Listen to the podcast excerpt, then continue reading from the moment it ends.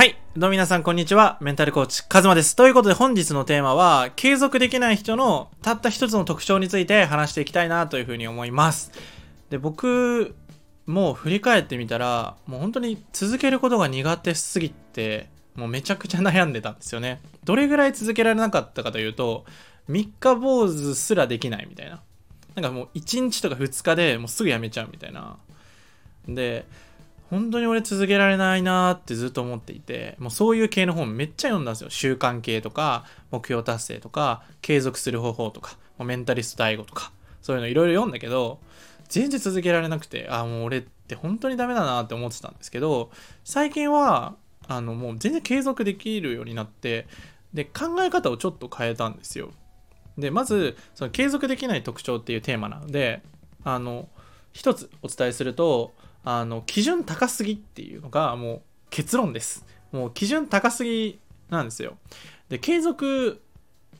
って何日からだと思います？継続できてるって。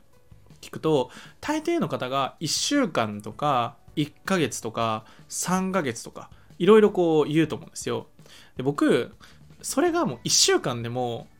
継続って無理やなって思ったんですよ。だから捉え方を変えてとりあえずあの3日間、3日間だけ続けようって思ったんですよ。すべての物事。とりあえず3日やろうって。とりあえず3日やろうって。で、やることも、あの、もうシンプルにしたんですよ。なんかもう本を毎日1冊読むとか、そんな大きいのじゃなくて、例えば本を開くっていうだけ。そういうふうにもう、超基準を低くして、あの、やってるんですよ。で、結局3日続けるのも、1週間続けるのも、1ヶ月続けるのも今日やるかやらないかの話じゃないですか。だから今日いつやるのかっていうのをもうパパッと決めちゃった方がいいんですよ。例えばこの僕のスタンド FM もあの仕事の休み時間こう作業とかセッションが終わった後にこうちょっと疲れたなーってちょっと休憩しようかなって思った時に撮ってるんですよ。で休憩じゃないやんって思いがちなんですけど僕はなんかこう自分一人でこう話すっていうのがすごい好きで。でアウトプットもしたいしっていうのでやってるんですよ。で、これ僕やりたくてやっていて、だけど続けるのはすごく苦手だったので、休憩時間にあのサクッと撮ろうっていう。で、僕、台本とかも別に何も書いてないんですよ。今日話したテーマをポチって、あの、ボタンを押して撮影してるだけで、だからその、やるまでのハードルも鬼低いんですよ。もう、撮影、そのラジオのボタンを押して、その音声収録してるだけなので、台本も書いてなければ、こう、なんか綺麗にやろうなんて全然思ってないんですよ。これぐらい、なんだろう、雑でいい。成長するとかもすごい雑でいいんですよ。例えば発信活動したいなって思ってる方だったら、もう雑でいい。雑でいいからとにかくリリースするっていうのが大事。こうみんなね、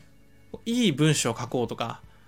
なんだろうな、綺麗な文章を書こうとか、なんかもっと読みやすく作ろうとか、なんか画像入れたらいいんじゃないとか、いろいろ考えちゃうんですよ。やってないから。で僕もめっちゃわかるんですよ。YouTube とかこのスタンド FM とか何回も挑戦して続かなかったんですよ。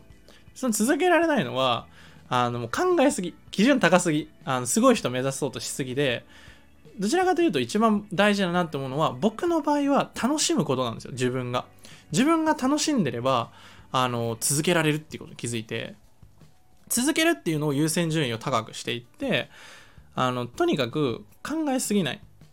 あの、広げすぎないっていうのが大事です。例えばツイートするんだったら毎日 10, 10ツイート1行でもいいからつぶやこうとか最初つぶやくのちょっと難しいからそのリプでやってみようみたいな例えば僕のツイートにリプしてくれればその何にもないところからじゃなくてその文章を読んだ感想を送ってくれればいいじゃないですかっていうのをあの実際に僕のクライアントの方にやっていただいたこともあるんですよで、そうすることによって何が起きるかっていうと、自分の中でツイートするっていうことに対しての障壁というかメンタルブロックがまず小さくなるのと、あ、ツイッターってこんな感じなんだっていうのが体感としてわかる。その食べたことない野菜ってめっちゃドキドキするじゃないですか。めっちゃ美味しいよって言われても。そんな感じで、その初体験っていうのをさっさと突破する。その01突破するっていう感じです。例えば、スタンド FM やってみたいなと思ってる方がいたら、もう雑でいいんですよ。僕みたいに。話すの下手でいいし、どうせ誰も聞かないんで、それぐらいでいいです。僕だったら、もう僕はクライアントの方とか、もう届けたい人がもう一貫しているので、その人が目の前にいると思って話してるんですよね。それ以外は何も決めない。思ったことをダラダラ喋る。ゆっくり喋るっていう。それで本当にいいんですよ。で、続けてると、一番僕が何が良かったかなっていうと、なんかそれに対してのハードルが鬼下がっていくっていう。だから僕、ラジオに対して、その、頑張ろうとか、モチベーションとか、何もいらないんですよ。やりたいなっていう感じ。なんか歯磨きたいなとか、お風呂入りたいなみたいな感覚にすごく近くなってるんですよ。で、それはよく30日間続けれるとなるっていうんだけど、30日間も続けられないよって方は、もう3日でいいです。で、もうとにかくハードルを低くする。例えばツイートだったら発信する。何ツイートするのかっていうのを決めて、それやるんですよ。で、みんなそのハードル高くしすぎなので、ハードルを鬼低くしてやって、続けるっていうのが大事です。あの、これはね、もうどこでも言ってるんですよ。継続できない人っていうのはもう基準高すぎて、あの続けられないっていうのが多い。あの自分に対して期待しすぎっていうのもあるかな。そうじゃなきゃいけないっていうブロックをかけちゃってるのもあるんですよね。例えば僕だったらなんかもっとちゃんとしてるものじゃないとなんか失礼だというかちゃんとしなきゃいけないって思いがちなんですけどあの結局ね出してみないと分かんないっていうのが正直なところなんですよね。で僕の音声とかも自分の中ではなんか、いや、全然下手くそだったなって思う動画とか、あの、音声とかあるんですよ。YouTube もそうだけど。でも、出してみてたら案外評価いいみたいなのあるんですよね。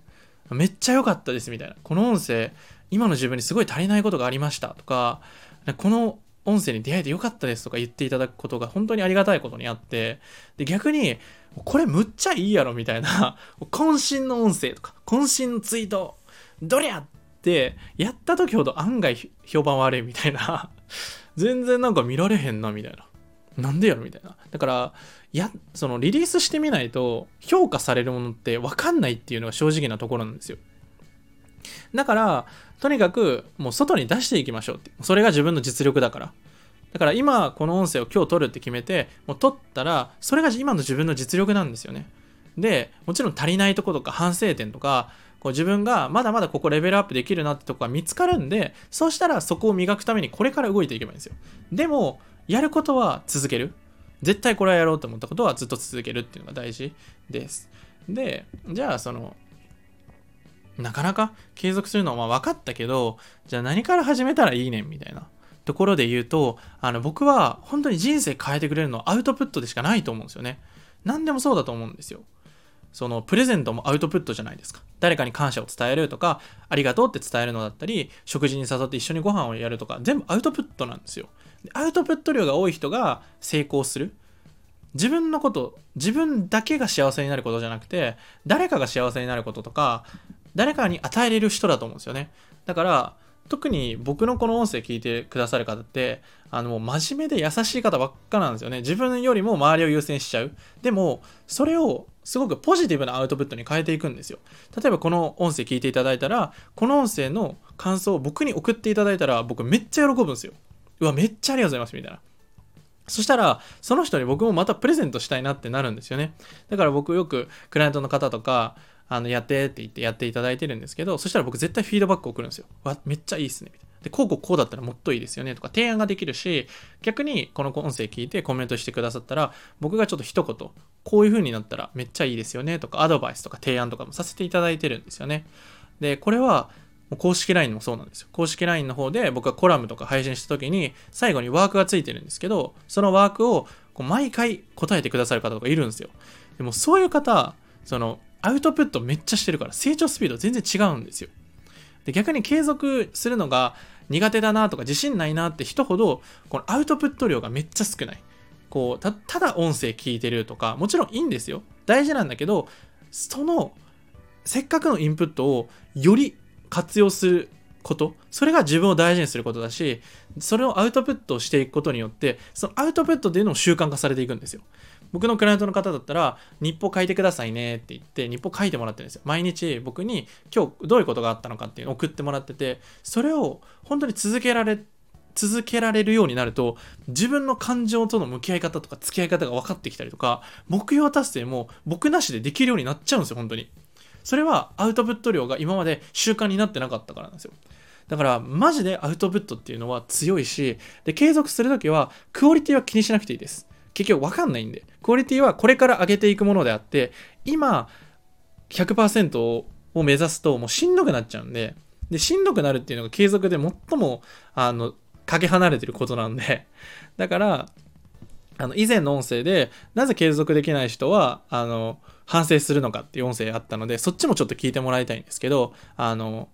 継続したいんだったら、楽しむことが大事で、真面目にやっちゃダメです。本当に。僕も真面目とか、頭固い人間なので、そういう風にやっちゃいがちだったんですけど、そこは、視点とか考え方変えると本当に良くなります。で、考え方とか視点が良くなりたいんだったら、まず僕の公式 LINE にある、あの、音声を全部聞いてください。そしたら、あのもう今考えている考え方じゃない世界観を得られるので、あの考え方っていうのがバージョンアップして僕の言ってることがすごく理解できるようになるし自分が今何が必要なのかっていうのを分かってくると思うのであのまだ見てない方はぜひぜひ見てください。